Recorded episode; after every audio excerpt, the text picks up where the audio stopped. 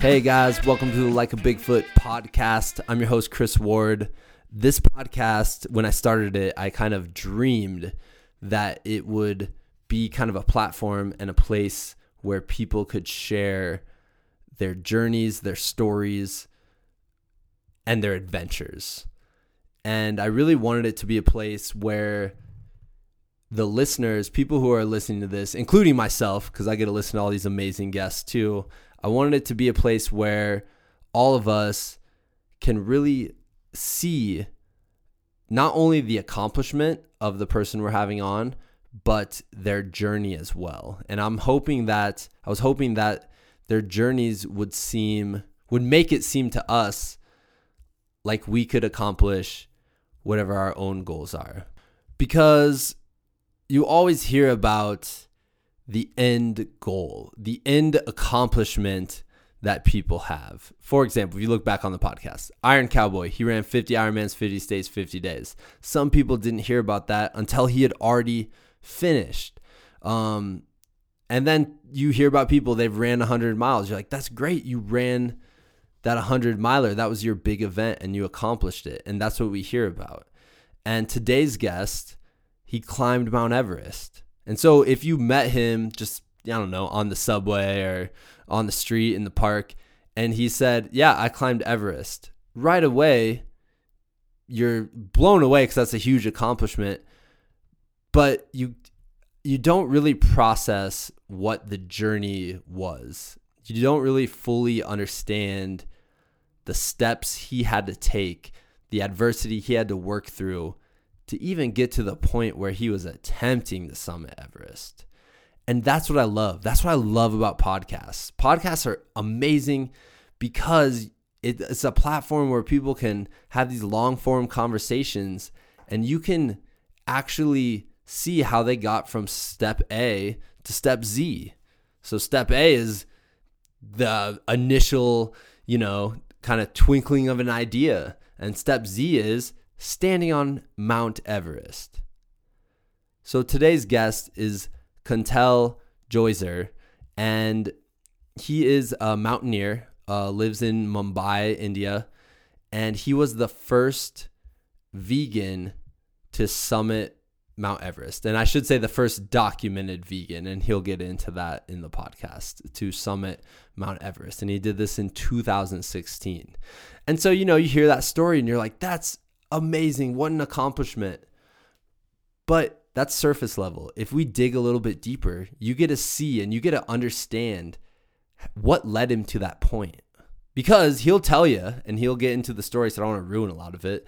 But in two thousand nine, he was sedentary, essentially. He was a sedentary, regular guy going to an office, um, you know, not necessarily really athletic, didn't do a lot of activity.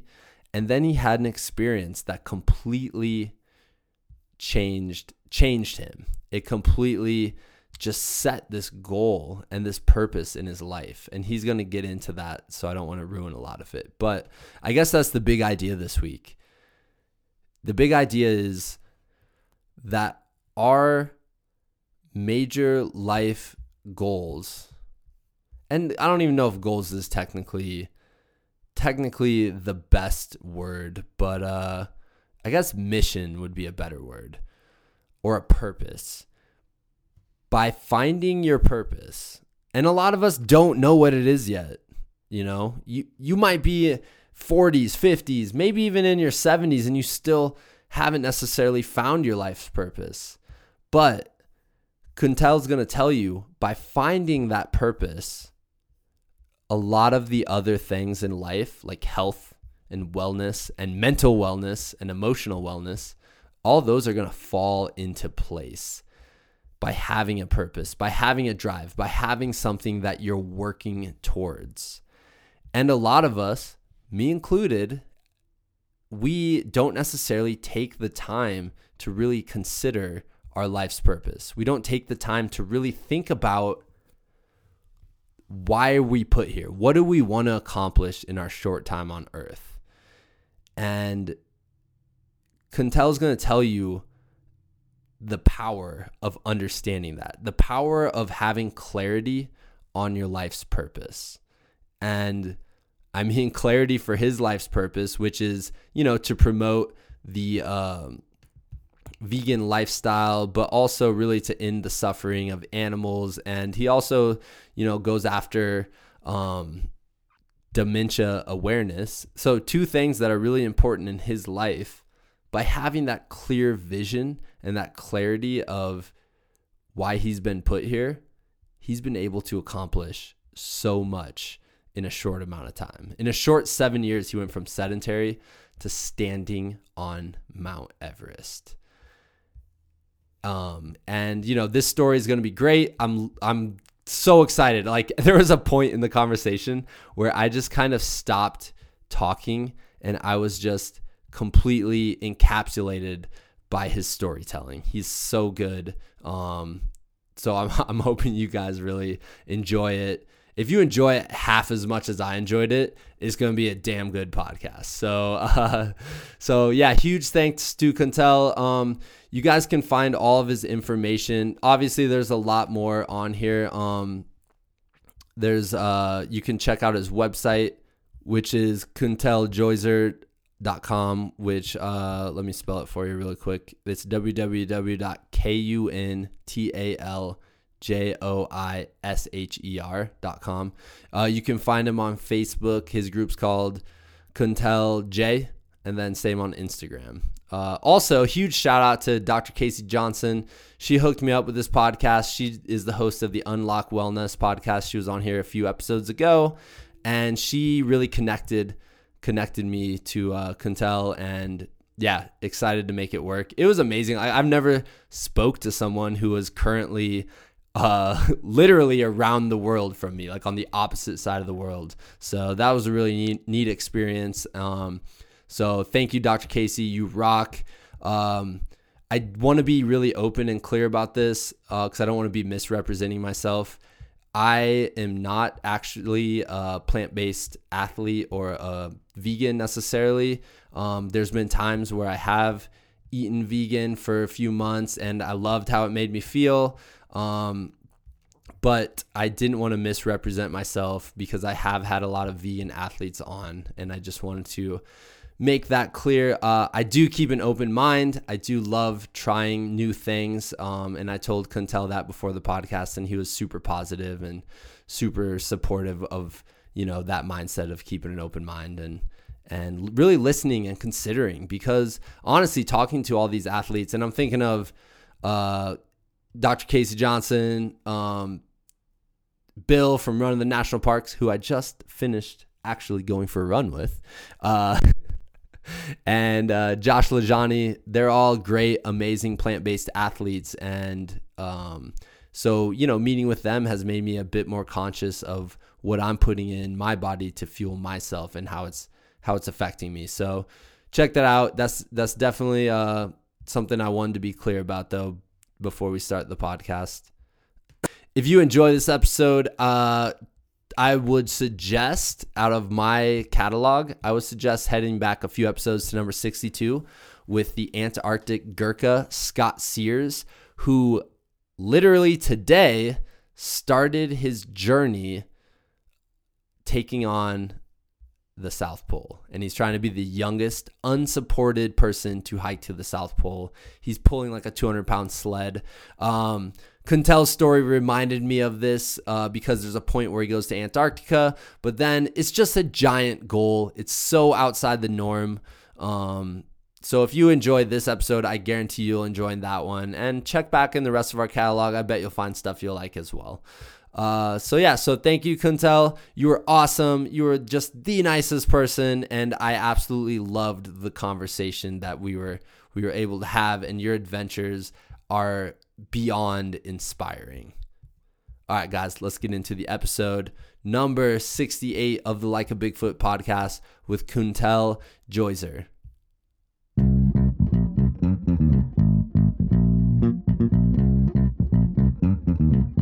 All right, guys, um, I wanted to welcome to the show, and I'm so excited. Um, I have Kuntal Joisher on the podcast, and he's the first documented vegan to summit Mount Everest. So welcome to the show. Thanks so much, Chris. You know, really, really looking forward to this uh, conversation. And just like I do on other podcasts or other interviews, I again, you know, want to, uh, you know, touch the point of first documented vegan. So, uh, you know, there's no real way or a reliable way to say that I'm the first vegan to climb Everest. Uh, there have been other claims before me. Uh, and uh, the only two authentic sources, that is Himalayan database and the Nepal government, they do not track a climber's diet. Um, for me, I really, really don't care if I'm the first or the second or the hundredth or the thousandth vegan. Uh, to me, it's really, really important to just uh, get the message of veganism out there. Uh, and, you know, I, I, I like I like telling people that the message is important, not the messenger. If I am the messenger at the point, you know, trying to, you know, take the message of veganism, great. If tomorrow it's someone else, great. It's It's just that I want the message to get out so that, you know, all these billions of animals that are slaughtered every year for food, you know, for food, for our taste, for our recreation, for our clothing, that stops happening. Uh, and and that's the that's the bottom line. I, I really don't care if I'm the first vegan. But it's great because uh, the moment I say I'm the first vegan, or if, if someone else says I'm the first vegan, uh, there's a lot of publicity I get, and there's a lot of exposure I get. There's sometimes even press and media and T V that I get, and and that's really a huge thing for me. So that that you know, just want to clarify that up front before yeah. we get into the conversation. Yeah, that's great. It gives you this platform that you're able to share your message and share your passion. And one thing I really loved about, because I just listened to your uh, episode with Casey, and she kind of set this interview up um, on the Unlock Wellness podcast. And one thing I absolutely love about your story is the idea, like, that you went through life for such a long time without having a cause or without having a purpose. And then as soon as you found your purpose, you know, it just started that momentum going, and it, it it's kind of culminated in this mountaineering career and climbing Everest. It's awesome.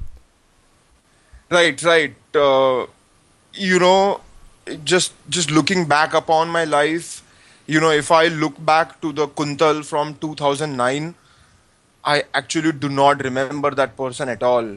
Uh, it, it was me physically, but from any other perspective, I don't remember that guy. Um, for a significant period of my life, I have always been a follower. And look, there's no nothing wrong in being a follower. You know, significant part of this world is a follower. So nothing wrong in, you know, doing that. Uh, but at the same time, I also felt that I, you know, I was always living someone else's Everest, or I was always living someone else's dream. Like, you know, my friends wanted to do this, so I said, sure, you know, I'm also going to do this. But, or, you know, my parents wanted to do something, and I, I thought, yes, cool, you know, that is that is something I should do. Yeah. So it, there was never a point where I had my own Everest. And in two thousand nine, when I found my own Everest, which was climbing the real Everest, um, that is when I really, you know, real. I mean, that is when I realized that how, I mean, how my life changed. I mean, im- imagine waking up every day with a, with intense passion and, you know, crazy sense of purpose, you know, that uh, for, for doing something, for pulling off something such big. Uh, I mean, I was one hundred ten kilos in two thousand nine. And I still remember when I told my friends that I'm climbing Everest, most of them thought that, you know, this guy is on, you know, doing some drugs or something. You know, he's like, yeah. you know, really lost it or something. And um, and everyone thought it was impossible. You know, frankly speaking, I had my own self-doubts. Uh, I also, you know, at a moment thought, you know, am I crazy? I'm one hundred ten kgs. I, I have never, you know, done like really anything related to fitness in my life. And here I'm talking about climbing the highest mountain in the world. So, I mean, it, it, it, there were just so many things going on, but but just setting the goal and just having that goal in my life, everything just started falling in place. It It's almost like, you know, I don't believe in these concepts, but it's almost as if universe was conspiring me to, you know, get, you know, put me on top of the world. Yeah. And just, you know, thing by, you know, uh, like, you know, everything just started falling in place. Like, you know, my training and my diet and, and you know, just just doing all those training climbs, going to the Himalaya and, And finally, you know, go, going on my first attempt, on my second attempt, and finally, you know, getting to the top of the world. So it, it's just it's just crazy when I look back upon these eight years, you know, how I have changed as a person, and and and so many things that I've found out about myself that I always thought I couldn't do. But as soon as I went on this journey and I had a goal, I, I was able to do all those things. So yes, it, it was it has been a, it has been a roller coaster ride, and I'm still on one, and and I'm just, you know, waiting, or not waiting, but I'm just just looking forward to so many more such crazy experiences. Yeah, yeah. So two thousand nine, I mean, that's not that long ago. What can you give us an idea of what, you know, what your life was like before that? Were you an outdoorsy person? Were you an adventurer? Did you do any athletics? I know you kind of mentioned you weren't super athletic. Like, what were you like leading up to that? So in two thousand one, I moved to the United States. I, I was living in Los Angeles. Uh, and uh, for six years, I lived in Los Angeles. And and at some point, I, uh, you know, I, I was just a computer engineer. So uh, I was writing software, and, and, you know, how our jobs are. You're like twelve, fourteen hours just in front of a computer screen, you know, building something. So you're really like a sedentary person. And Um, And one day, I, I'm, you know, I'm, I'm writing code, and suddenly my bo- boss walks in, and, you know, here's this lean and mean guy with, you know, a cycle on his, uh, you know, shoulders, and he walks in, and I'm like, man, I am twenty-five, and my boss is like twenty years, you know, older to me. It almost feels like opposite, like he's, you know, twenty-five, and I am forty-five. Yeah. You know, and I'm, and and I said, Richard, you know, really, you know, I'm inspired. I, I want to do something. And, and Richard said, let's just go buy a cycle for you. And so we just went out. Uh, we bought a cycle. And Richard said, you know, start cycling to work. You know, just stop, you know, taking any, any other mode of transport. The very next day, I tried cycling to work. It, it was only about eight miles to work. And it took me like fifty minutes to cycle the first day. Yeah, yeah. And I was like taking breaks all the time. And, and of course, you know, as a, I, I continued. I persevered, you know, through that entire experience, and and about six months later, I was doing it in about, of course, fifteen, you know, fourteen, fifteen minutes, and I, I was becoming fitter. I was feeling great, and and everything was, you know, really my my life was, you know, just feeling good, because, you know, if you're fit and if you're eating healthy, you just feel really, you know, a good sense of well-being. Uh, this this continued for, you know, the time I lived in the U S, and I would still not say that I was overly athletic or, you know, like really super fit or anything, but I was, you know, just happy. Yeah. Uh, and then I moved to India to take care of my father. And uh, it's also during this time I got married. And, and again, you know, I fall, fell back into the sedentary lifestyle. I was still a vegan, but I would not call myself a very healthy vegan. I would eat all the junk food, all the all the unhealthy deep fried snacks, and and, and my portion sizes were like really huge. So I was just, you know, fairly unhealthy, and I, you know, was one hundred ten kgs. And look, I come from uh, a Gujarati family, and, and, and Gujarat is a part of India which is which is known for its food and known for its unhealthy people. I have to tell you that very clearly. Uh, there are no mountains in Gujarat, so so you know, you can be rest assured that I don't have any genetic gift of, you know, climbing mountains or yeah. anything. Um, so, and, and we are businessmen by, you know, like profession. Most Gujaratis are businessmen. So, um, so, you know, this is, you know, how my life was. And, and in, in, in Mumbai, I was running the India operations of a Los Angeles based company. So again, even though I was no longer a software engineer, but I, my job was still to sit on a desk and, and, you know, do things all day long. And, and there was no fitness. I, In in those two and a half years uh, since my return from U S, I don't even remember for walking thirty minutes a day on any of the days. Not even climbing stairs or, you know, none of these things, because it's just that my life, I, I was into this sort of a rut, or I would say, you know, going through motions kind of a, you know, deal where you're just doing something because, you know, everyone ex- expects you to do that. Yeah. Like, you know, everyone expects you to have a great job, make a lot of money, get married, have kids, and, you know, just, just regular life that most Indians live. And I was also in that sort of motion. And um, And and I and, and I'm glad that during that time, uh, my wife Dipti and I decided that, hey, you know, we are going to take this this you know trip to the Himalaya. Uh, you know, Dipti had never seen snow in her life, and and for me, it had been almost twenty years since the time I had gone to the Himalaya. So I really wanted to see snow. I didn't. I was for six years. I was in the United States, but I didn't see snow because, of course, I was living in Los Angeles. So sunshine, twenty-four seven. Yes, sunshine and beaches and you know great yeah. weather, but uh, no snow. And I, I was really desperate to see some snow.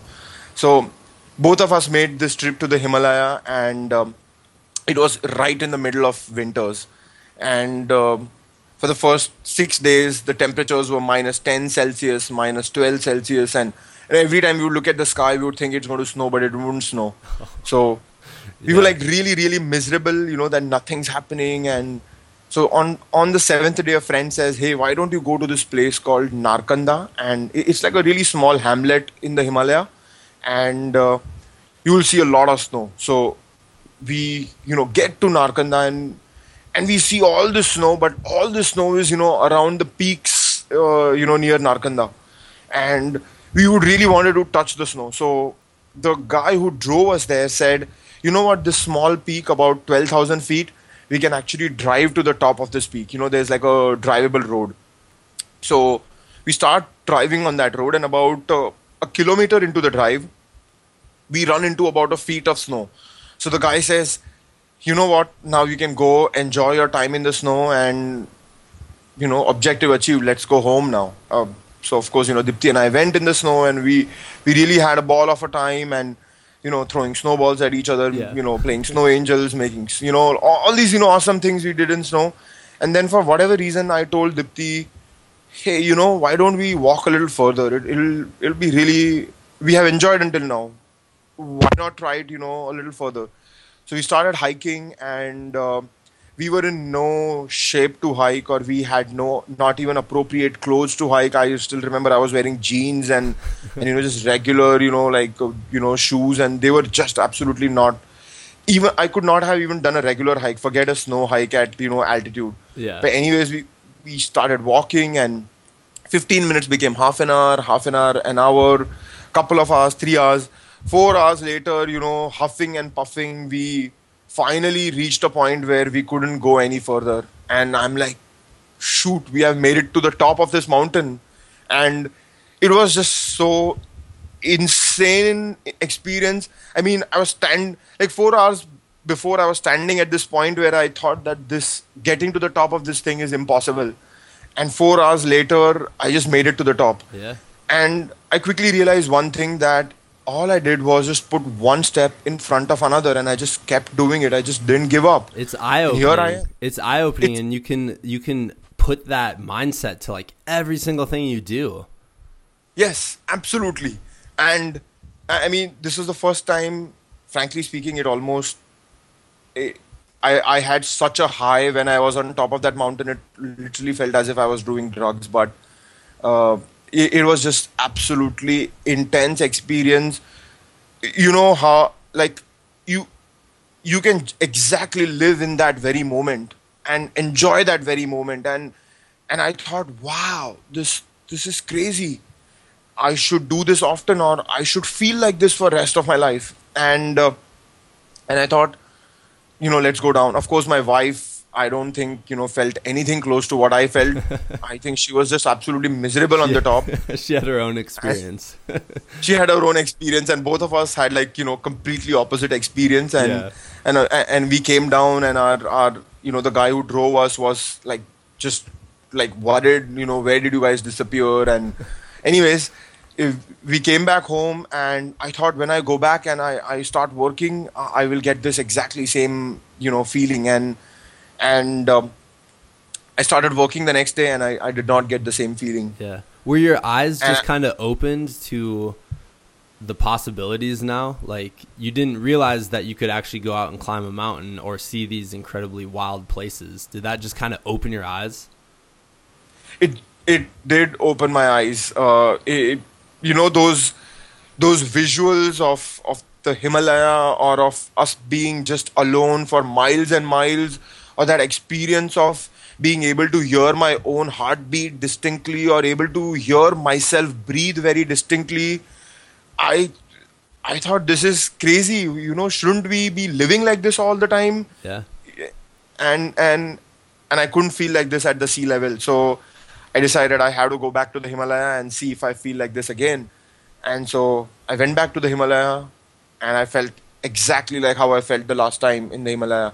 And so I started doing, you know, weekend trips to the Himalaya. I mean, Himalaya is pretty far off from where I live. It's it's like it's it's a two-hour flight and then about a ten-hour drive, and uh, then I reached the Himalaya. So, but but you know, the calling was so intense yeah. that I just couldn't say no. I, wow. I just felt that this is what I'm born to do. Yeah. Uh, it, this may all seem, you know, crazy that, you know, hey, this guy, what has happened to him and why is he... Like, all my relatives thought, what has gotten into him? Like, you know, a lot of my friends thought, you know, um, I have found something there and, you know, uh, whatever, you know, they were all making my, you know, f- fun of me, but I knew what I had found. I yeah. knew that I had found the calling of my life and I had found peace and I had found...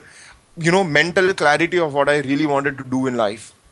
And uh, most of us, I mean, till twenty-nine years of my life, I didn't realize that I could even live a life like this. And so for me, it was really important to pursue it, you know, further. So I just kept doing it. And I realized that, look, I have to, I, I realized that, uh, you know, software engineering or, you know, working pays my bills. And so it's really important to do that. But it no longer is an end, or it, this is no longer going to be my goal of my life. Uh, it's, well, it's only kind of, a means to an end. Yeah, it's kind of like, what's the point of all that paying your bills if you're not going to, you know, seize the day? Right, right. It, if if you're not going to seize the day, or if you're not happy in the end, I mean, all this, you know, earning all this money and going through all this, you know, crazy life. And at the end of the day, you're not even happy. You're not at peace with yourself. I, what's the point? Yeah. Sure, you know, you want to pay the bills, and sure, you want to, you know, raise your kids, and you you know want to pay their bills and everything. But if you are not happy yourself, and you are not at peace with yourself, you cannot make anyone else happy. Yep. That is something I truly believe from the bottom of my heart. Me too. Oh, and especially with the with the kids thing. I mean, for for me, I have two daughters, so for me to be the absolute best parent I can be, I have to make sure I have my, my, I have to have peace in my life, however that may right. come to me, you know? Right, right. And even though I don't have any kids, um, I also think that as someone who's raising kids, you also have, like, you know, kids are possibly the most influenced in their formative years by their parents and how they are living. Yeah. And, and if you are not sending the right message and if you are not doing the right things, they are not going to, you know, they are, they're not going to get influenced, you know, in, in the way you want them to be influenced. So if you're sending them the message that live your life, follow your dreams, you know, chase your passions, that's, uh, uh, but if you're not doing it yourself, yep. how how are they going to get that message? They're going to think, okay, but my dad is doing this, or but my mom is do, doing this. So maybe that's how I should also live my life.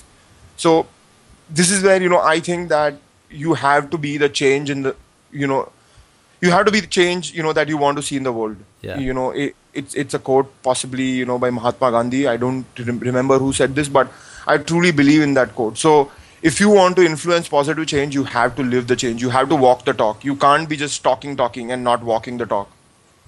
Yeah, I, I agree one hundred percent. I mean, yeah, you have to, you can lead by example. And that's what I really like about your story, because I feel like you've definitely embraced that. Right. So... yes. So, you know, I came back and uh, I mean, I, I did all these trips and. So and finally did you start when you went to the Himalayas, when you started flying there and driving ten hours, did you start like hiking them? I mean, were you just going on smaller hikes? Did you work your way up to kind of summiting the big peaks? Yes. So what I did, uh, I mean, flying and driving was just a way to reach the base of the Himalaya, because Himalaya is just so far and so tall and so big that just to get to the base you have to do all this.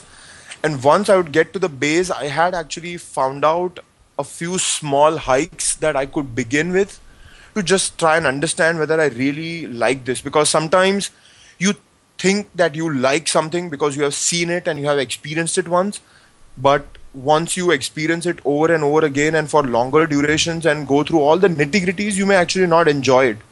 Uh, this is something that I tell a lot of people who, you know, ask me the question, hey, but how do I find my Everest? Yeah. Uh, and, I, and I tell people that if you want to really find your Everest, first you have to figure out what you really enjoy doing, uh, or, you know, figure out what you really like doing and then try it out.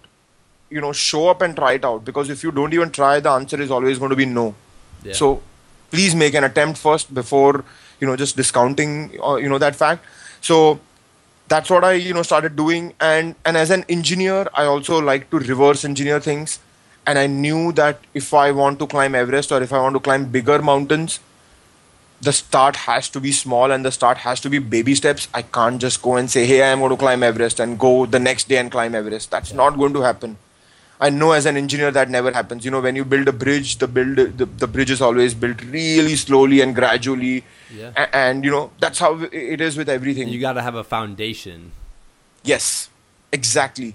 So that's what I, you know, started. First, I mean, I wanted to do multiple things. I wanted to really find out first whether I like it. Mm-hmm. And at the same time, I also wanted to start training and, you know, building that foundation. So I did, you know, a few small trips and I realized that... Uh, I really enjoy it. This is really, you know, something I want to do, pursue for, you know, as much as possible. And at the same time, I also realized that at higher altitude, even with lack of fitness, I was acclimatizing. So whatever, you know, was going on, maybe genetically, you know, I was suited to go up higher altitudes. Uh, and I was just acclimatizing and I'd never had problems with headaches or I'd never had problems with breathing or those things. So I said, okay, cool, you know, uh, I'm able to pull these smaller trips off and it looks really nice until now. Let's, you know, do a bigger trip. And anyone who gets into trekking or mountaineering, you will at some point think about Mount Everest. Yeah. It's, I don't know what is in Everest.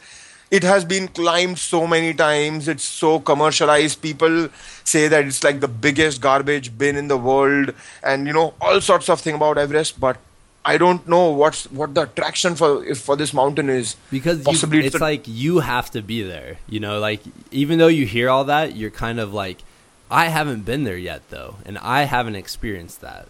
I know other people right. have, but like I haven't. So I want to take it on. Right, right. And and it's, it's top of the world. So you also want to sort of, uh, you know, overcome that challenge. And it's more symbolic. You know, you, you want to get over a lot of your, you know, your own limitations. Uh, and, and, you know, Everest is a great way to sort of do that. So anyways, I, I was on this journey and um, I thought, eh, you know, hey, I should go to Everest Base Camp. I, you know, sure, I want to climb Everest, but first I had to see, you know, what I want to climb up front in person myself.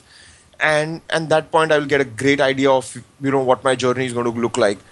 So I sign up for Everest Base Camp and I walk to Everest Base Camp and um, I still remember on one of the evenings, uh, we were not at Everest Base Camp, but right next to Everest Base Camp is another location called Pumori Base Camp, and this is a location that actually no one goes to. Even though Everest Base Camp is like, you know, full of trekkers, if you just go like a day on the side, you get to this point called Pumori Base Camp. And Pumori Base Camp gives you amazing views of Everest, like unparalleled views of Mount Everest. If you want, you have to go to Pumori Base Camp. So we were camped at Pumori Base Camp. Uh, we were uh, supporting a climbing team that was attempting Mount Pumori. And uh, we were right there. We were all in the dining tent. Uh, the climbers were going to go up the mountain the very next day. And we were all, you know, just chit-chatting. Uh, you know, some of us were eating food, some of us were discussing some pictures and stories, and generally speaking, life was good. And um, then someone started shouting my name, and you know, at the base camp, if someone's shouting your name, something is not right. Anyway, so I quickly run out, and uh, the Sherpas are out there shouting my name, and, and they say, "Look, Kuntal, look, look at Everest." And uh, so I look at Everest, and it's the sky is crystal clear. And every mountain that like like you know it's a panorama of the entire Everest range, and every mountain is like blue or gray in color or like you know almost un, not visible. Yeah. And you see at Everest and Everest the whole this entire west face that you can actually see from Pumori was like burning golden in color. Wow. I mean, someone had just, you know, put like Everest, like, you know, lit Everest, all the snow on Everest on fire. And I mean, essentially the last rays of sunset were falling on Everest, and this this is the true golden hour in the Himalaya. And it was it was a scene right out of a postcard. And when I saw Everest in this fashion, I knew, yeah. I knew I'm going to climb this mountain. This is the dream. This is the calling of my life. And I was like, this is it. Done. My life for next few years is just yeah. chasing this dream. Yeah. That's great. So, so, yeah. so the next year, did you go after it? Is that when you started started your pursuit? I, I was not ready. I was not ready to go next year. You know, I, I let me tell you an instance. In that very trip, uh, that dining tent that we were sitting in and chit-chatting, uh, the first time I actually entered the dining tent, on the right-hand side of the dining tent, on, on, the, on the tent wall, there are these, you know, uh, fifteen to twenty pictures. And these were pictures of people's fingers amputated, people's toes amputated, people who had lost their cheeks, who had lost their ears, uh, people who had died on Everest, like several dead body pictures, you know, were on that wall. And uh, I still remember our, our expedition leader, uh, you know, a very famous mountain guide. His name is Tim Rippel. Uh, he runs a company called Peak Freaks. So, you know, Tim was addressing the entire audience, and um, Tim knew that there were several people who were Everest aspirants in the in the audience, and he said that do whatever you can, prepare as much as you can, because if you don't, then you will also end up on this wall. And his statement really hit me. I knew that Everest is not, you know, something that I can, you know, take lightly. I have to prepare, otherwise I will lose digits, or I will, worst case scenario, I will die. And look, no one wants to die. I did not want to die because I really want to do a lot of things in my life. So I was very clear, I'm not dying for Everest. Yes, this is the big dream of my life and the calling of my life, but I will not die for it. Yeah. So that thing I was very clear about. So I came back home, and just as an engineer, I thought, you know, how do I, you know, tackle this problem? I, I want to climb Everest, but how do I do it? So in my mind, the, the most clear thing was that I have to do a mountaineering course. The very first thing I had to do is I had to build skill. I had to learn how to travel reliably on the mountains, how to travel safely on the mountains. And if things went wrong, how can I rescue myself, or how can I not be a liability to rest of the team? Uh, so I had to learn these skills. So, of course, I signed up for a course, and uh, the course was uh, to be held on the northern ice cap in Chilean Patagonia. And I have to tell you, northern ice cap is possibly the most remote region after Antarctica on this planet. Uh, for the fifteen, twenty days where I was, you know, learning skills, uh, there was not a single human being for as far as your eyes can go. Wait, it so was, it's a it's a mountaineering course. Are there other people with you? Yes. So a typical mountaineering course that you see in India would have about one hundred people in the course, yeah, with, you know, few instructors, and you really don't get to learn much in it. But this course was six students with two kick-ass mountain climbing guides. Yeah. You know, like one of the guides is actually a kayaker in Alaska, and he's, of course, a big mountain climber as well. Like his pictures would actually show up on like the cover of big mountaineering magazines in no the world, way. You know, that kind of guides we had. So for six people, it, that's awesome. Yes.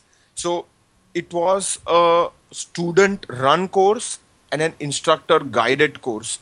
So essentially we were running the course. We would navigate, we would build the anchors, we would traverse the glaciers, we would do everything, but the instructors were there to guide us and help us. And that's how the entire format of the course was. And it really, frankly speaking, this course was the turning point of my entire life. Uh, I, I'll tell you how I actually found out this course. I came home, and just like most of us, how we do, we use Google to find out how to, you know, find other things in life. Yeah. I just typed on Google, the hardest mountaineering course in the world. Yeah. And and this is the course I found. And let me tell you categorically, now that I've done Everest, I've climbed several other mountains in my life, that this was the hardest mountaineering course in, in the world. This is the hardest mountaineering course in the world. What's it called? Uh, What's it called? It's actually now shut down. It was run by uh, the, the the the training school was Patagonia Mountain Climbing School. Okay. Uh, it no longer is. Unfortunately, they have shut down this course because they are focusing more on creating mountain guides rather than, you know, introducing uh, beginners to the mountains. Yeah. So anyway, uh, for the fifteen days that I was, it, the, the course was actually supposed to be a thirty-five day course. I lasted only fifteen days. What made it, what made it so challenging? Uh, it was extremely remote. Uh, yeah. It was near Antarctica, which means that uh, out of twenty-four hours, twenty hours there was light. So you would be in the field twenty hours just doing something. Uh, you had to cook your own food. As a vegan, I also had to cook non-vegan food, which included meat and everything. Uh, it's not, I mean, I would not call that a big challenge. Look, you are in a team, and if everyone else is cooking vegan food for me, it is also uh, fair that I cook non-vegan food for them. So I, I didn't mind that.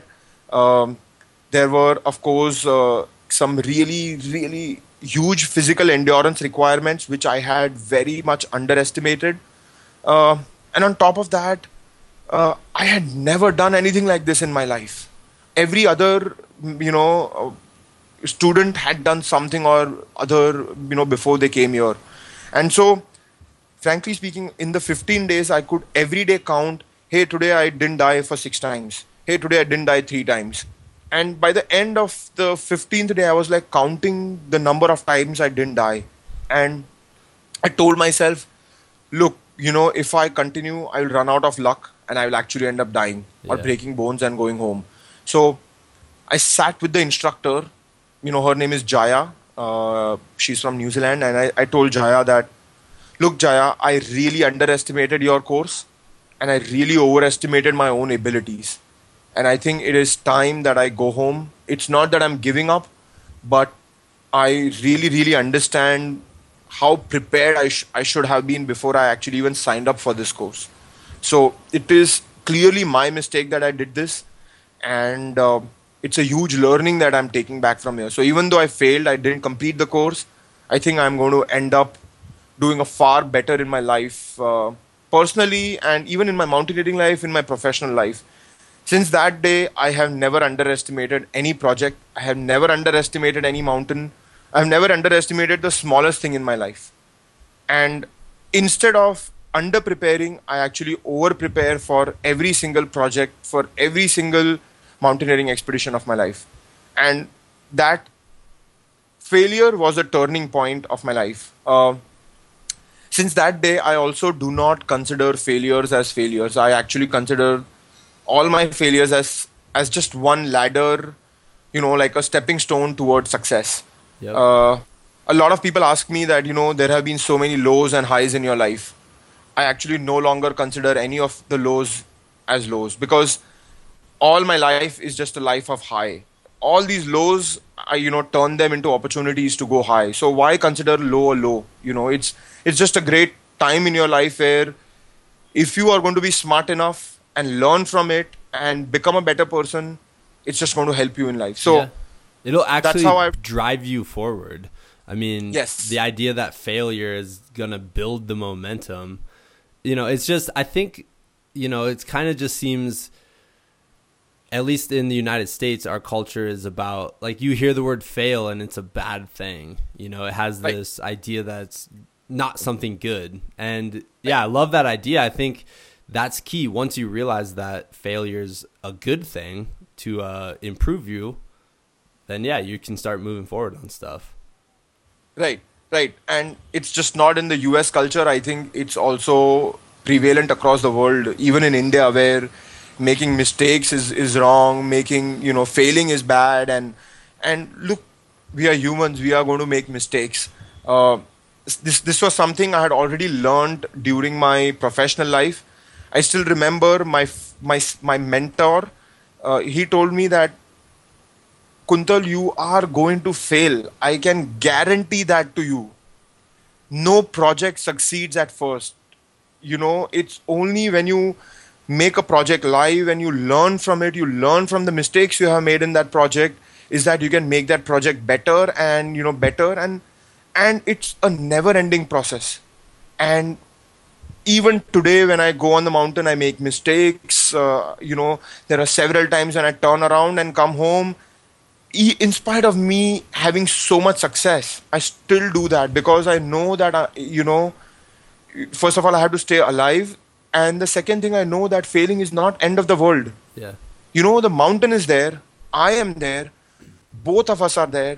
My life is going to be long. So why can't I just go and climb it again? Yeah. So it's, it's no point, you know, crying over a failure and, uh, you know, just, you know, like, you know, saying that it's the end of the world, you know. Like, I didn't climb Everest once. I didn't climb Everest twice. If I had, you know, thought that, hey, shoot, and just sit back home and, you know, be depressed about it, all the regrets in the life are going to be mine, no one else's. Yeah. So anyways, that's how I think about failure. So, but all that happened because of that one single instance of failing in that mountaineering course.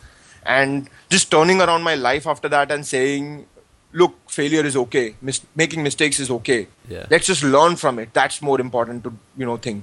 Yeah, you had that great experience. So I read in an L A Times article that your mantra is patience, perspiration, and perseverance. Right. Um, and can you kind of apply that? Because I know you went to Everest a few times and, you know, Everest has had a few rough years um, in twenty fourteen and twenty fifteen.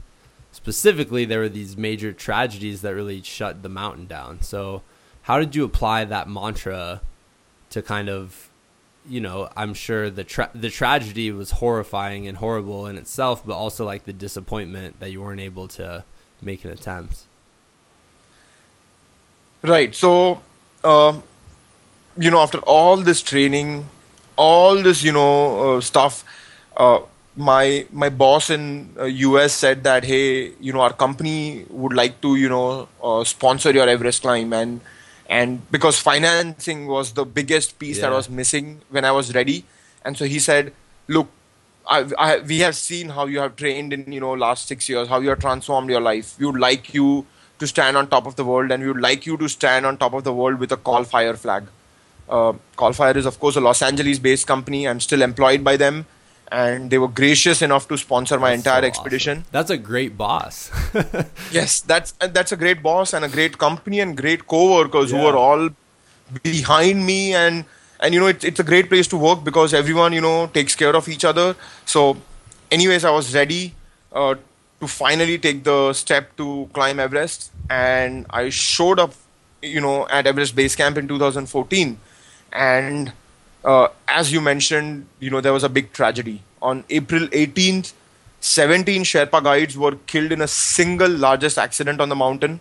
Uh, there was an ice avalanche. This is not your typical avalanche where, you know, a whole bunch of snow comes and, and you know, you are buried under the snow. But the, this was like a big serac or a big ice tower actually broke up, and like huge pieces, like huge ice boulders started tumbling down. And there were all these, you know, Sherpas who, you know, came under these boulders, and it it was like really, really gruesome way to die. Um, we heard about it, of course, on the radio, and uh, frankly speaking, at first, I the gravity of the situation didn't hit me at all. Uh, you, you know, you become so unemotional or so detached sometimes when you are on Everest because you're always hearing about all these deaths and, you know, people losing fingers and people falling sick, that sometimes you just, you know, lose your human side. Uh, you just think, sure, you know, this is something that happens all the time. You just normalize these things. Uh, it was not until our Sherpa team came down and started sharing their experiences. Like, you know, our Sirdar, Tashi Tundu, you know, possibly the youngest Sirdar on the circuit, you know, at twenty-seven, he had already climbed Everest eleven times. And, you know, look, this guy, you would think he's a fearless guy. You would think he's like a rock star. And when he comes in front of you and he starts like crying yeah. and saying that he had to walk on top of the dead bodies of his, you know, friends and of his brothers, or, you know, constantly think about uh, that how he missed the accident just by five minutes. All these, you know, stories, all when you hear these firsthand, uh, for me, it was like an eye-opening experience. For me, I thought, what was I thinking? there's a huge tragedy, and you know, I'm not even affected by it. Like how, how, you know, I mean, what is going on with me? Why have I become like this? And you know, that's when I sort of sat back and thought a lot more about it. Uh, and over a period of next week, there is a lot of things that happened on Everest, possibly a lot of political things and and uh, just a whole bunch of, you know, even genuine things like Sherpas were worried, you know, that really no one is taking care of them, that they are putting their lives in harm's way all the time, and and they don't even have a helicopter rescue, you know, uh, uh, like given to them. So they were worried about their future, about, you know, their safety, and and possibly global warming has changed the world and it's also impacting Everest. So people were worried what's going on on Everest and and and how things are, uh, you know, happening on Everest. Possibly it's more risky to climb. Several things, and the expedition was cancelled after a week. Uh, all the expeditions on the south side of the mountain were cancelled that year, and um, I I was really I was like, sure, you know, I'm going to go back home uh, and I'm going to train harder. And I'm going to come back, you know, more prepared next year. So that's the mentality I went with. I, you know, thought, okay, it's just one attempt.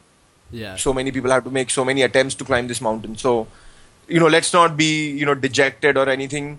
Uh, and that's how I came back. And frankly speaking, again, the the calling or, you know, that intense burning desire to climb Everest had not gone away. It It's not as if, you know, I came back from attempt one and said, Sh you know, I don't want to climb Everest. That didn't happen. I wanted to climb Everest more than ever. So that fueled my training, and that fueled, you know, a lot of changes were happening in me, even from a, you know, from a, from a spiritual or from a character development perspective, because I had seen so many things on the mountain. Uh, anyways, I trained for another year, and I, you know, uh, went back to climb Everest. Uh, in the meanwhile, I also ended up climbing Mount Manaslu. Mount Manaslu is the eighth highest mountain in the world, and at twenty-seven thousand feet, it is also one of the big mountains of the world. So I ended up climbing and reaching the top of Mount Manaslu, which is, uh, which was my first eight thousand meter mountain, which is also something that put my confidence on a different level. Now, suddenly I knew what was going to happen inside the death zone. Yeah. Suddenly I knew, you know, how to, what my body is going to do, what my mind is going to do.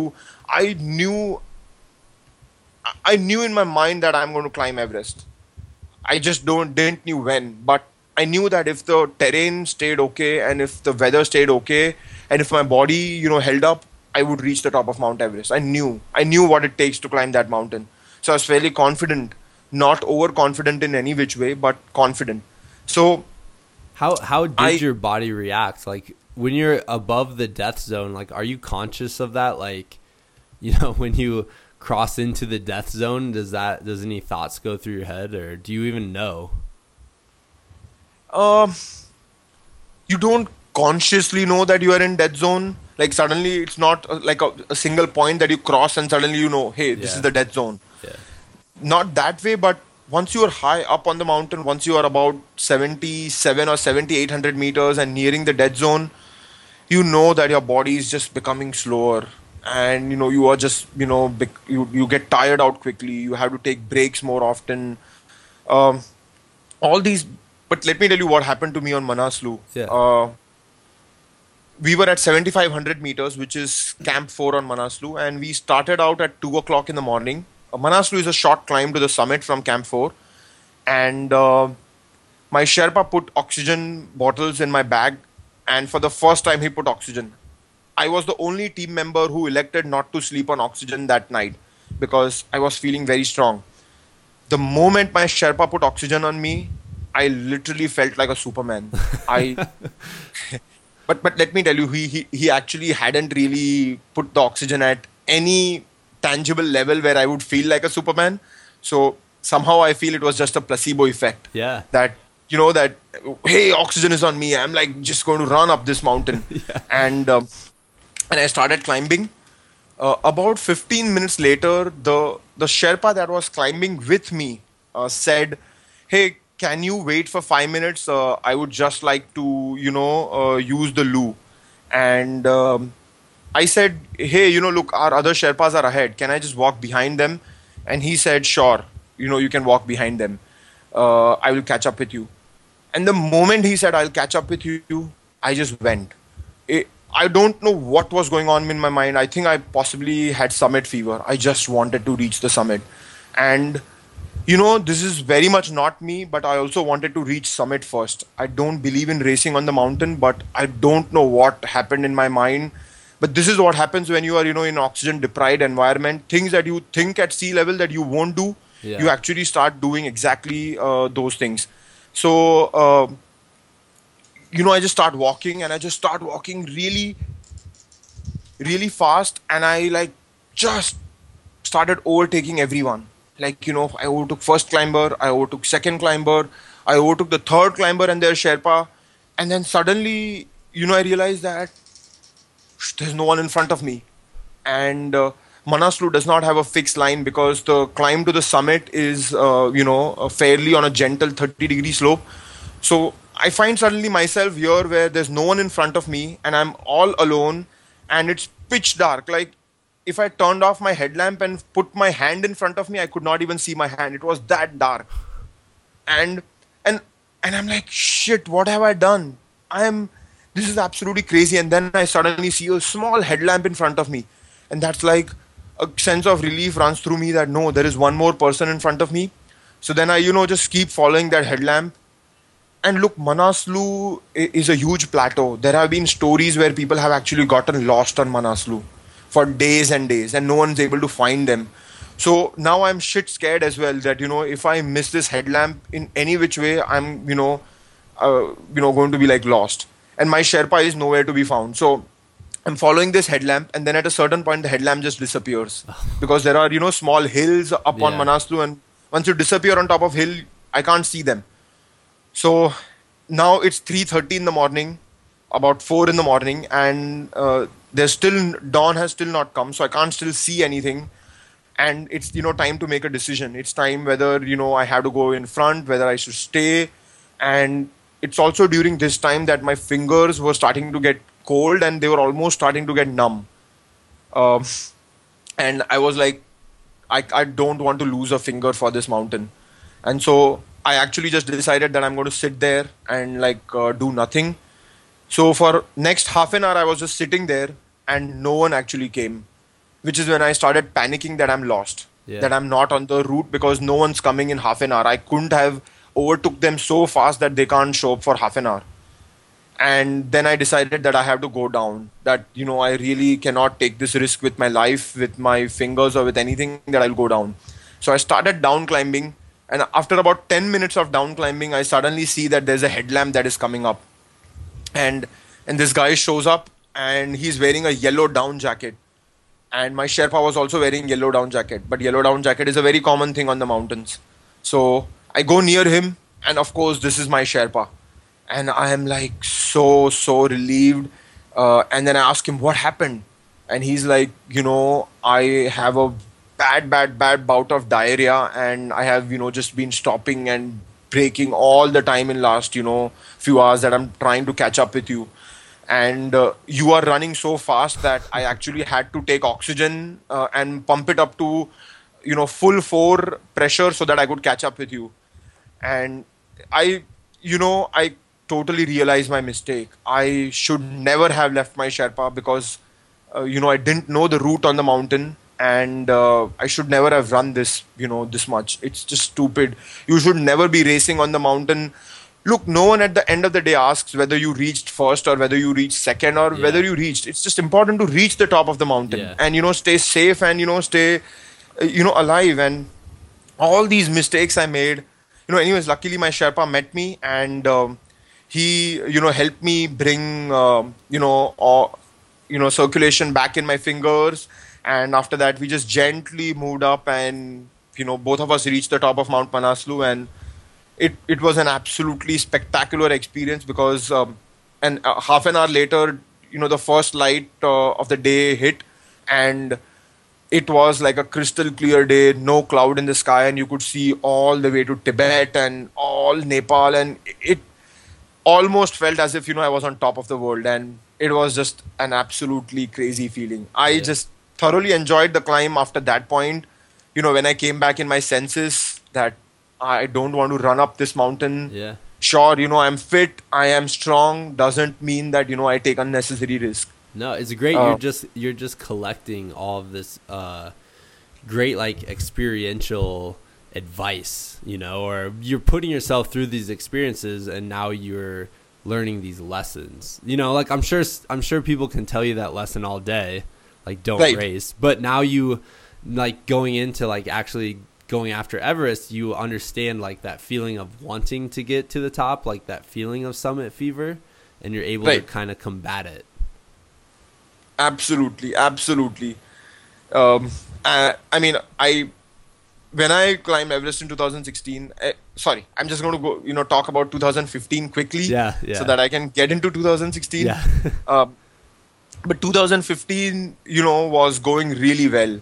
Like, we got to the base camp, and uh, we climbed on our first acclimatization rotation to Camp one. We went to Camp two. This was the first time I was sleeping at Camp two.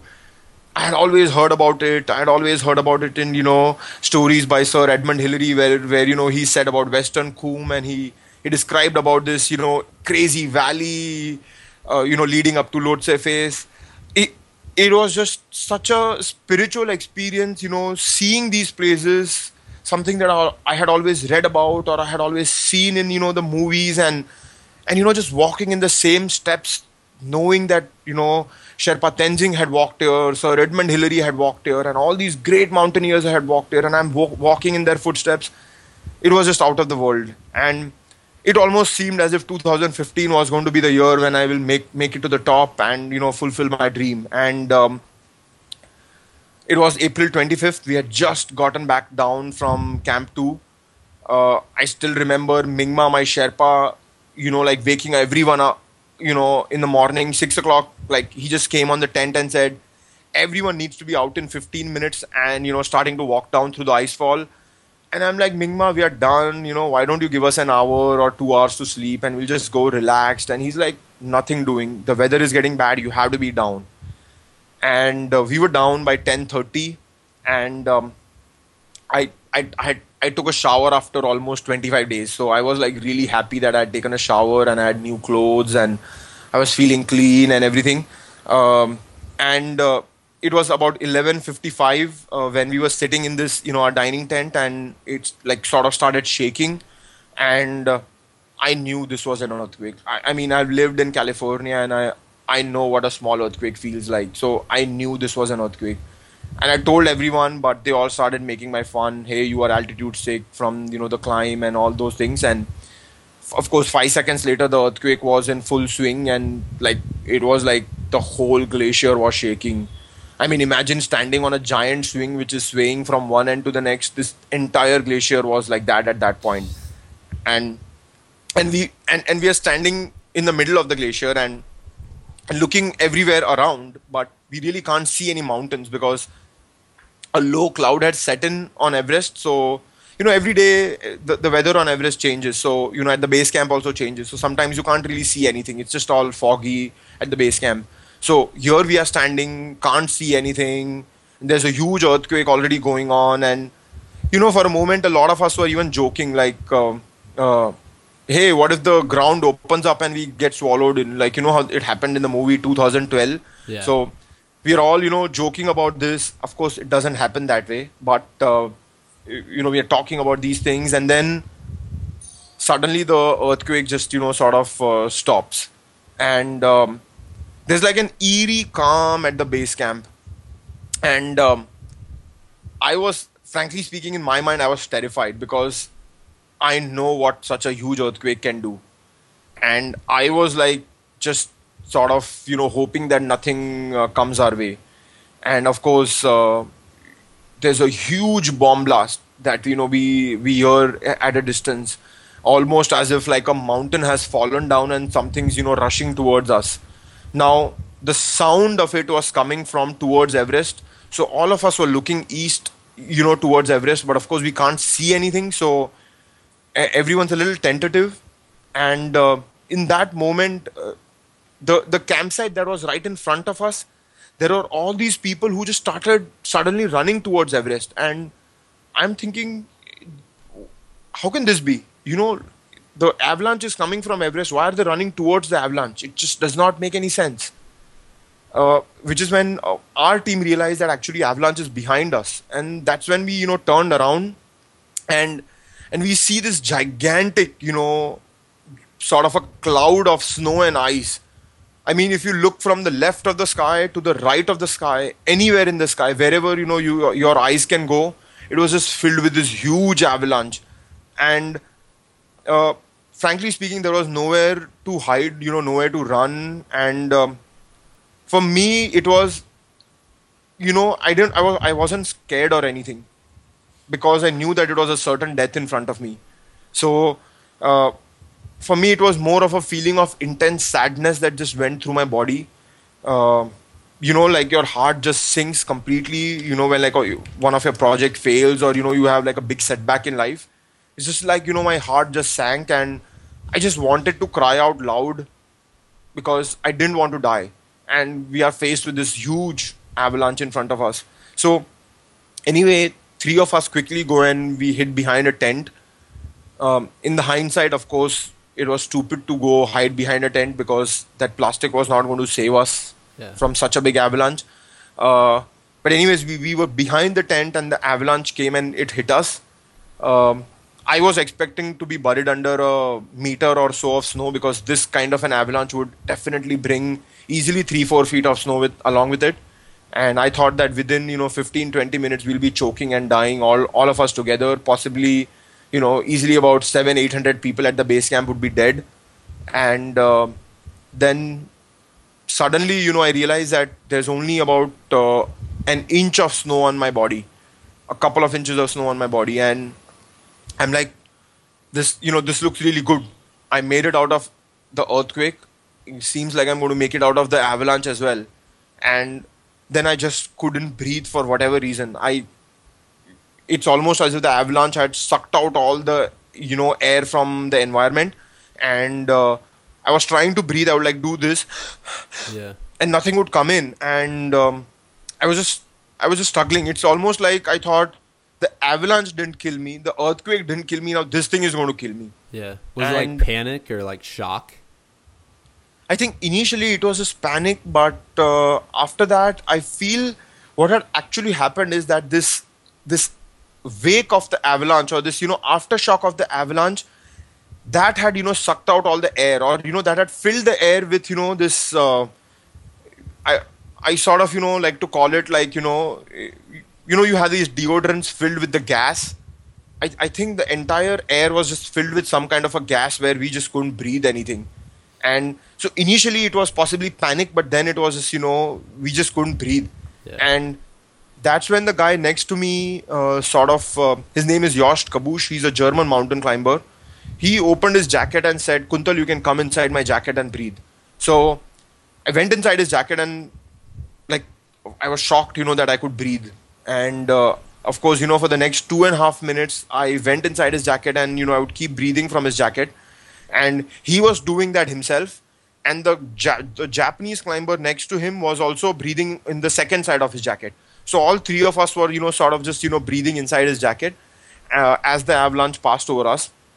Now, what had actually happened is the mountain Pumori, which is diagonally opposite of Everest, which would mean it was behind us, a big block of snow and ice, possibly the size of a football stadium, had actually gotten dislodged from the top of Pumori. Not top of Pumori, but from Pumori, there's a ridge that connects to another mountain called Lingten.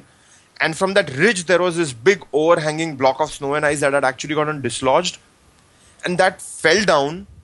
And when it impacted with the ground, it actually gave rise to a shockwave that ripped the entire base camp apart. So it was not the actual avalanche that hit the base camp, but it was like the aftershock of the avalanche that hit the base camp. Oh. And... And the reason we were hearing the sound of the avalanche from Everest was because the echo of that aftershock was, you know, coming from Everest, which is why we got completely confused yeah. about the direction of where the avalanche would come from. Um, now, once the avalanche finished, we quickly did a head count of our own team and no one had died, but our entire campsite was, you know, completely devastated. Like, I know, like, you know, the Japanese climber, his name is Taro Yamagata, and his entire tent, his boots, his sleeping bags, everything had flown off, like, you know, almost a kilometer into the ice field. And it was just like that everywhere around. We quickly ran to the medical tent and, um, you know, we realized that uh, there are a lot of people who have died, and most of the injuries were trauma injuries, because this was not a typical avalanche. People who were in the middle of the avalanche just got thrown off, you know, into the ice field, and they possibly took few tumbles before coming to stop, which means they died a really gruesome death. Yeah. Um, people with, you know, hands broken and legs broken, people with, you know, like faces completely mangled, and it, it was just, it was almost like a war zone kind of a feeling. Yeah. And and frankly speaking, the only reason I'm talking to you right now uh, is because I was just fifty meters away from that point. Like I like the next campsite was Dreamers Destination, a team, uh, you know, you know, a very famous team, and they were, I would think, not more than fifty to seventy-five meters apart from us. And there were people who actually died on their team. So Jeez. Just imagine that fifty meters made all the difference that I'm alive. I didn't even have a scratch on my body. And people fifty meters apart from me were actually, di- you know, died. So for me, it, it was like a life-changing experience. I, I mean, frankly, I, I mean, of course, twenty-one people died at the base camp, and, and more than one hundred were injured. And we we made a phone call to Kathmandu, uh, and we realized that ten thousand people dead in Kathmandu, half a million living on the streets in makeshift, uh, you know, arrangements.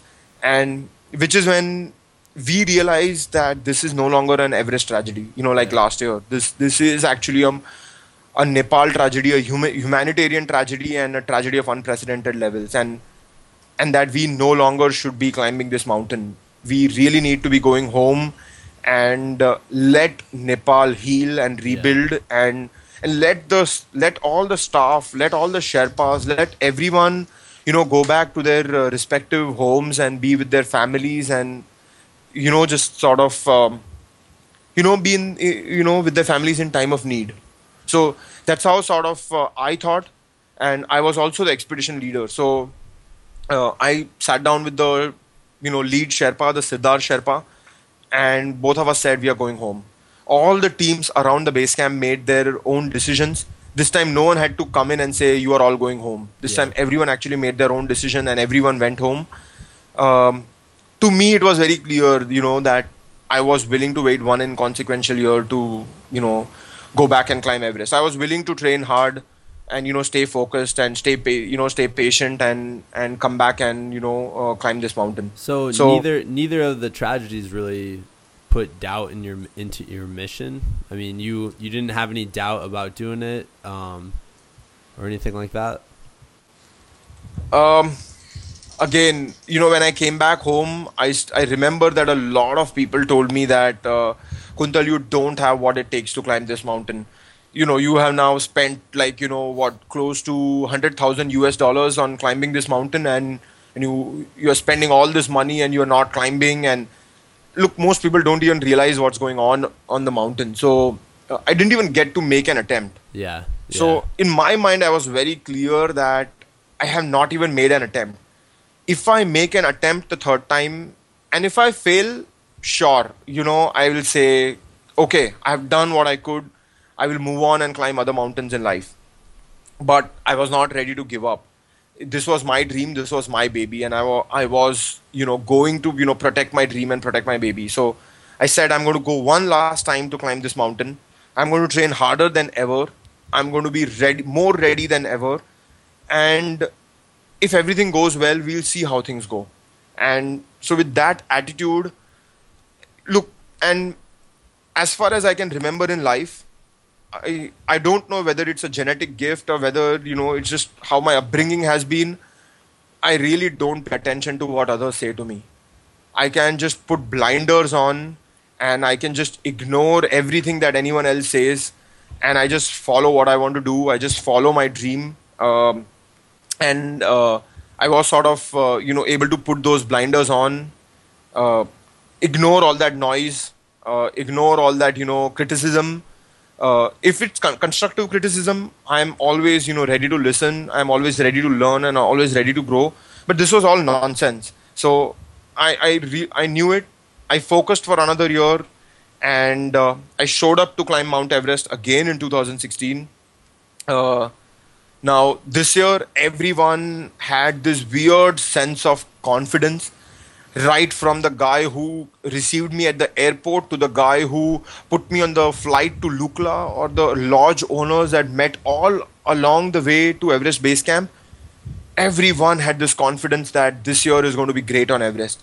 And I'm telling myself, two thousand fourteen, seventeen dead. two thousand fifteen, twenty-one dead. I have no idea where these guys are getting their confidence from. Yeah.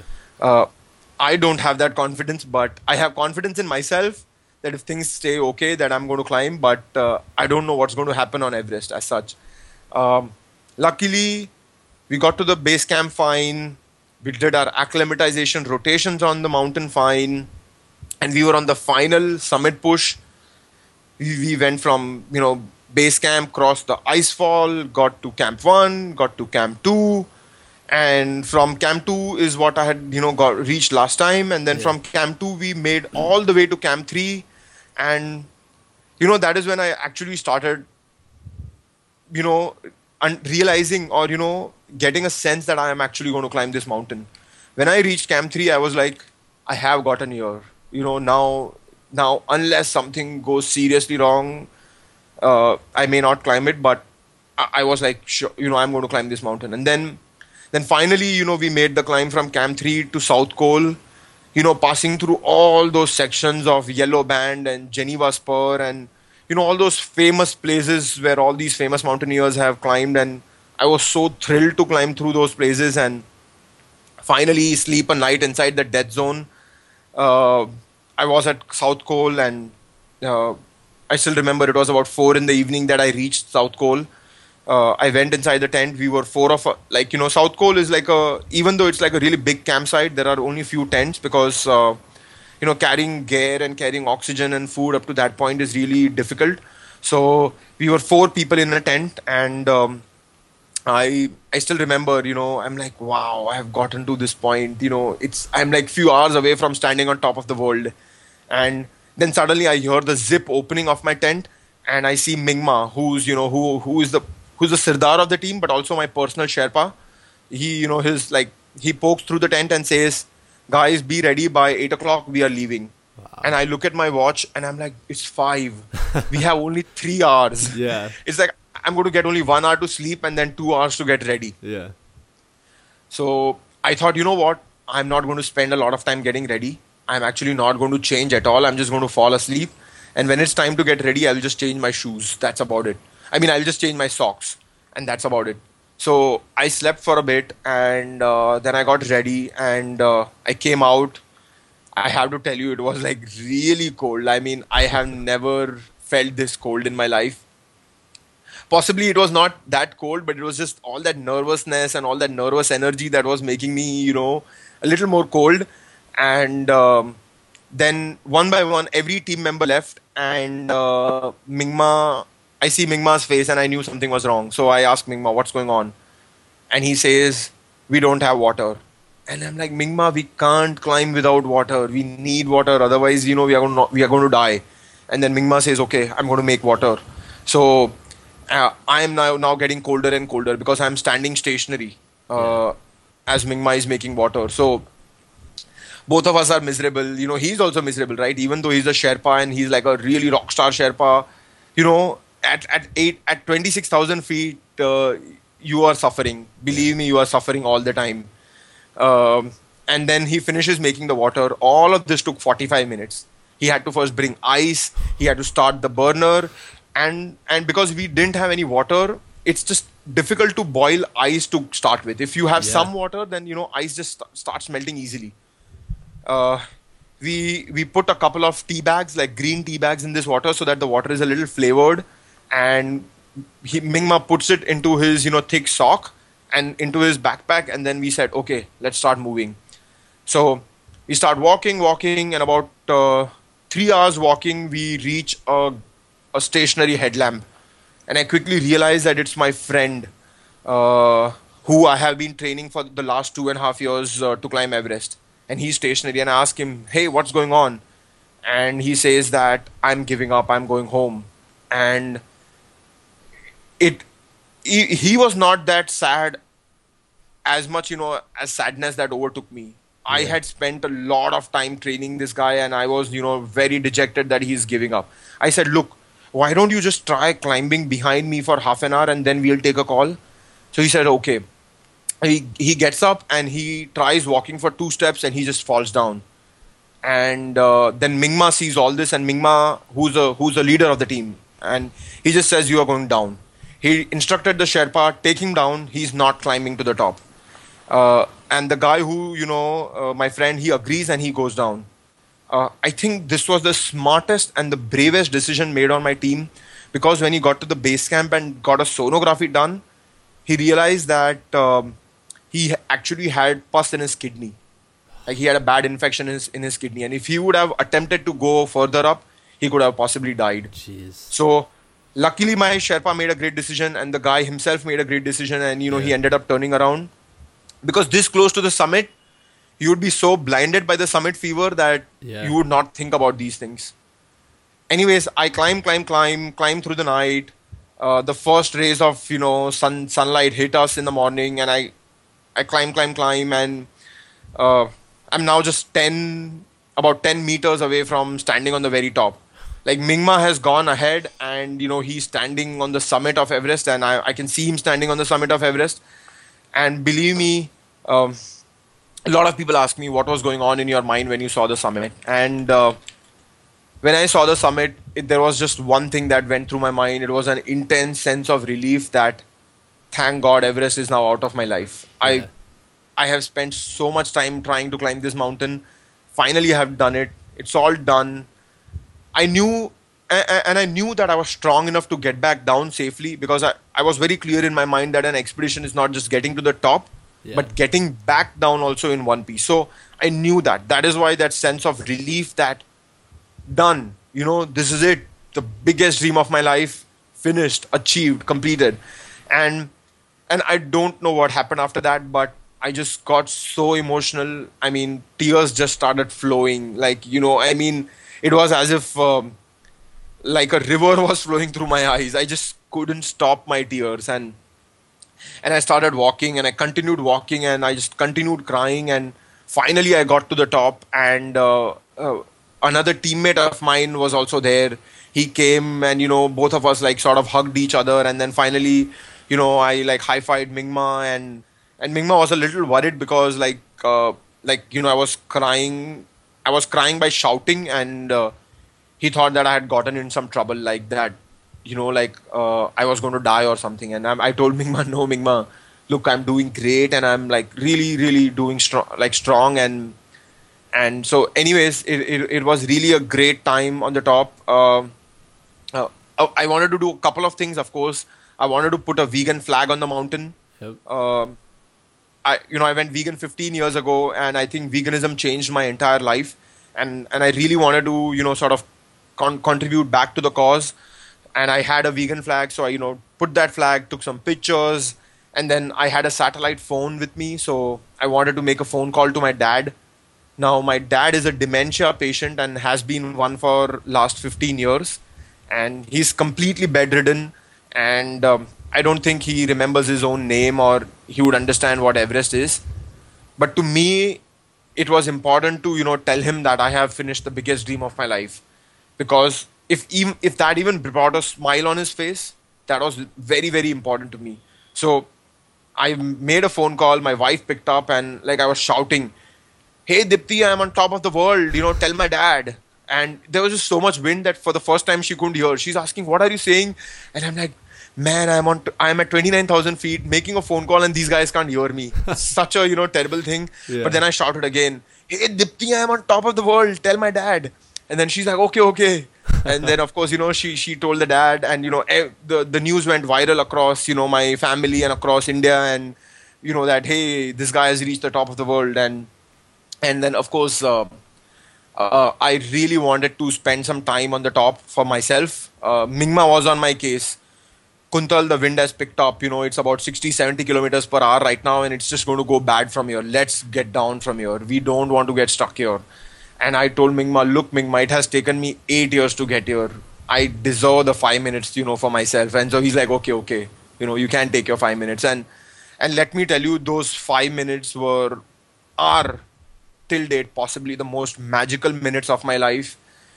I, I have to tell you, the view from the top of the world is is actually out of the world. I I have no words to describe that view. I I have no no words to describe that feeling, because you have to be there to feel it yourself. It it it was just beyond magical.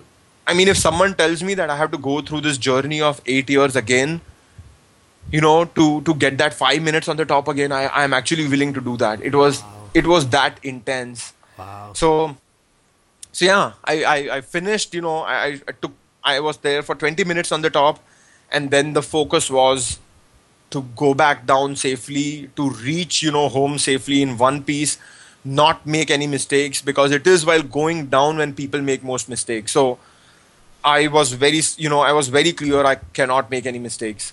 So very focused for the next two days as I, you know, traversed the terrain, uh, very slow, very measured. And, and the moment I took the first step at the base camp, I knew, you know, that this is it.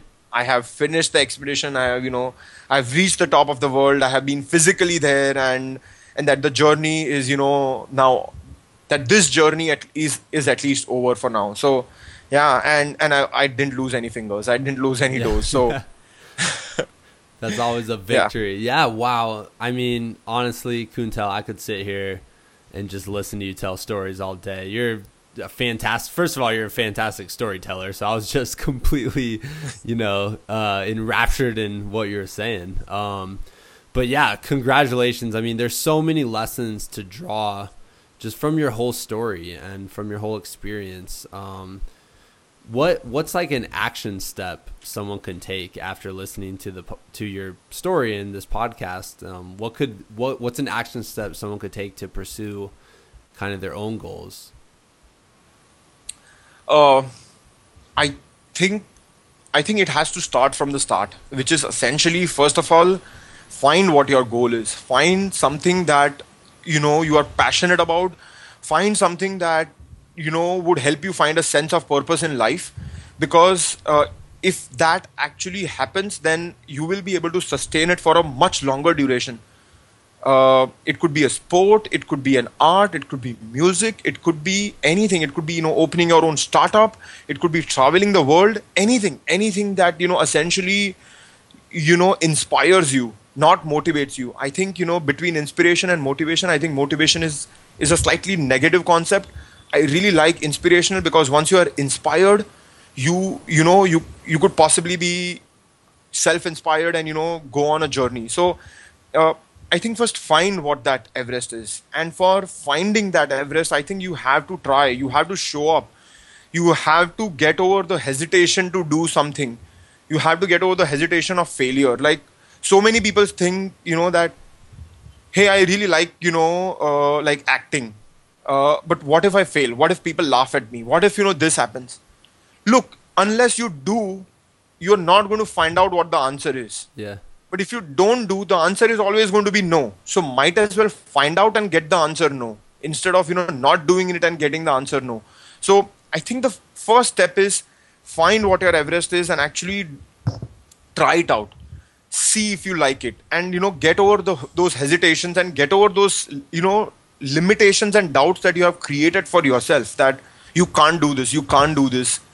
And, and I think once you are beyond those steps where, you know, you have taken the first steps, you have shown up, you have found your Everest, and you are, you know, on the journey, I think fifty, sixty percent of the battle is already won by then. And at that point, you would really not even require, uh, you know, a sort of uh, a mentor or, or an inspirational figure in your life who's going to, you know, constantly, you know, like motivate you or, you know, like, you know, take you forward. Because by then you would be self-inspired to go and find out how, you know, to uh, do, you know, or, you know, achieve your goals. Of course, you would need mentors throughout your journey who teach you certain things and, you know, who give you certain experiences through which you would have your learnings. But I think the most important thing is to actually show up and, uh, and also remember that in your journey, you are going to fail. There are going to be a lot of obstacles. I mean, in my eight-year journey, I failed several times. There were several obstacles. Uh, but the biggest thing for me, I, I found out is that I am, I am a perseverant guy, that, that I did not give up because my dreams were important to me. Uh, and so in, in any journey, you know, obstacles and failures will happen. It's important to not give up. So this is, you know, something, uh, you know, as a message I would like to give, you know, your audience that if you go on a journey, please, please don't give up. Give your five hundred percent to whatever you are doing. And if at the end you feel it's still not happening, then sure, it's not the end of the world. There are several other things to do. And this world, you know, is huge. And there are so many opportunities. There are so many things. So go find a different Everest and pursue that Everest. But for your, for, for your initial Everest, please give in your five hundred percent before giving up. Yeah. So that's what, you know, my message would be. That's awesome, man. I love that so much. Uh, yeah, you you need to write a book. Yes, I, I spoke with, you know, Doctor Casey about that as well. book book will happen someday in life. Yes. Uh, it, it's it's another Everest of its own, of uh, an Everest that I am not willing to take on at this moment. Yeah. When my Everest is to climb more mountains. Yeah, yeah, yeah, definitely. Where can uh where can people find more about you? I mean, obviously we mentioned Unlock Wellness podcast with. with Casey, but where, where else can we find you, uh, more information about you? Right. So the best way to reach out to me is through two mediums, uh, or I should say three mediums. One is, of course, my website, which is w w w dot kuntal joysher dot com. That is definitely one. Uh, second is through my Facebook page. Uh, I have a public profile, and uh, every single post that I make on Facebook is public. Uh, so you can follow my public profile. That is number two.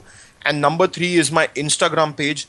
Now, every time I'm on an expedition, I don't update my website. Neither I update my Facebook page. I only update my Instagram. Okay. So that's a single single place where, you know, I share photos and share stories from my expeditions. So that's Instagram. So uh, my Instagram handle is kuntalj.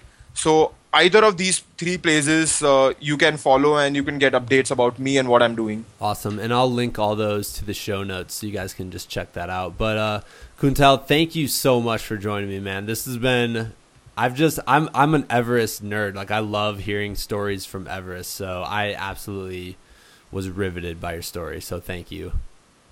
Thank you. Thank you so much for having me on your show. Yeah. Really, really ni- nice, you know, talking to you.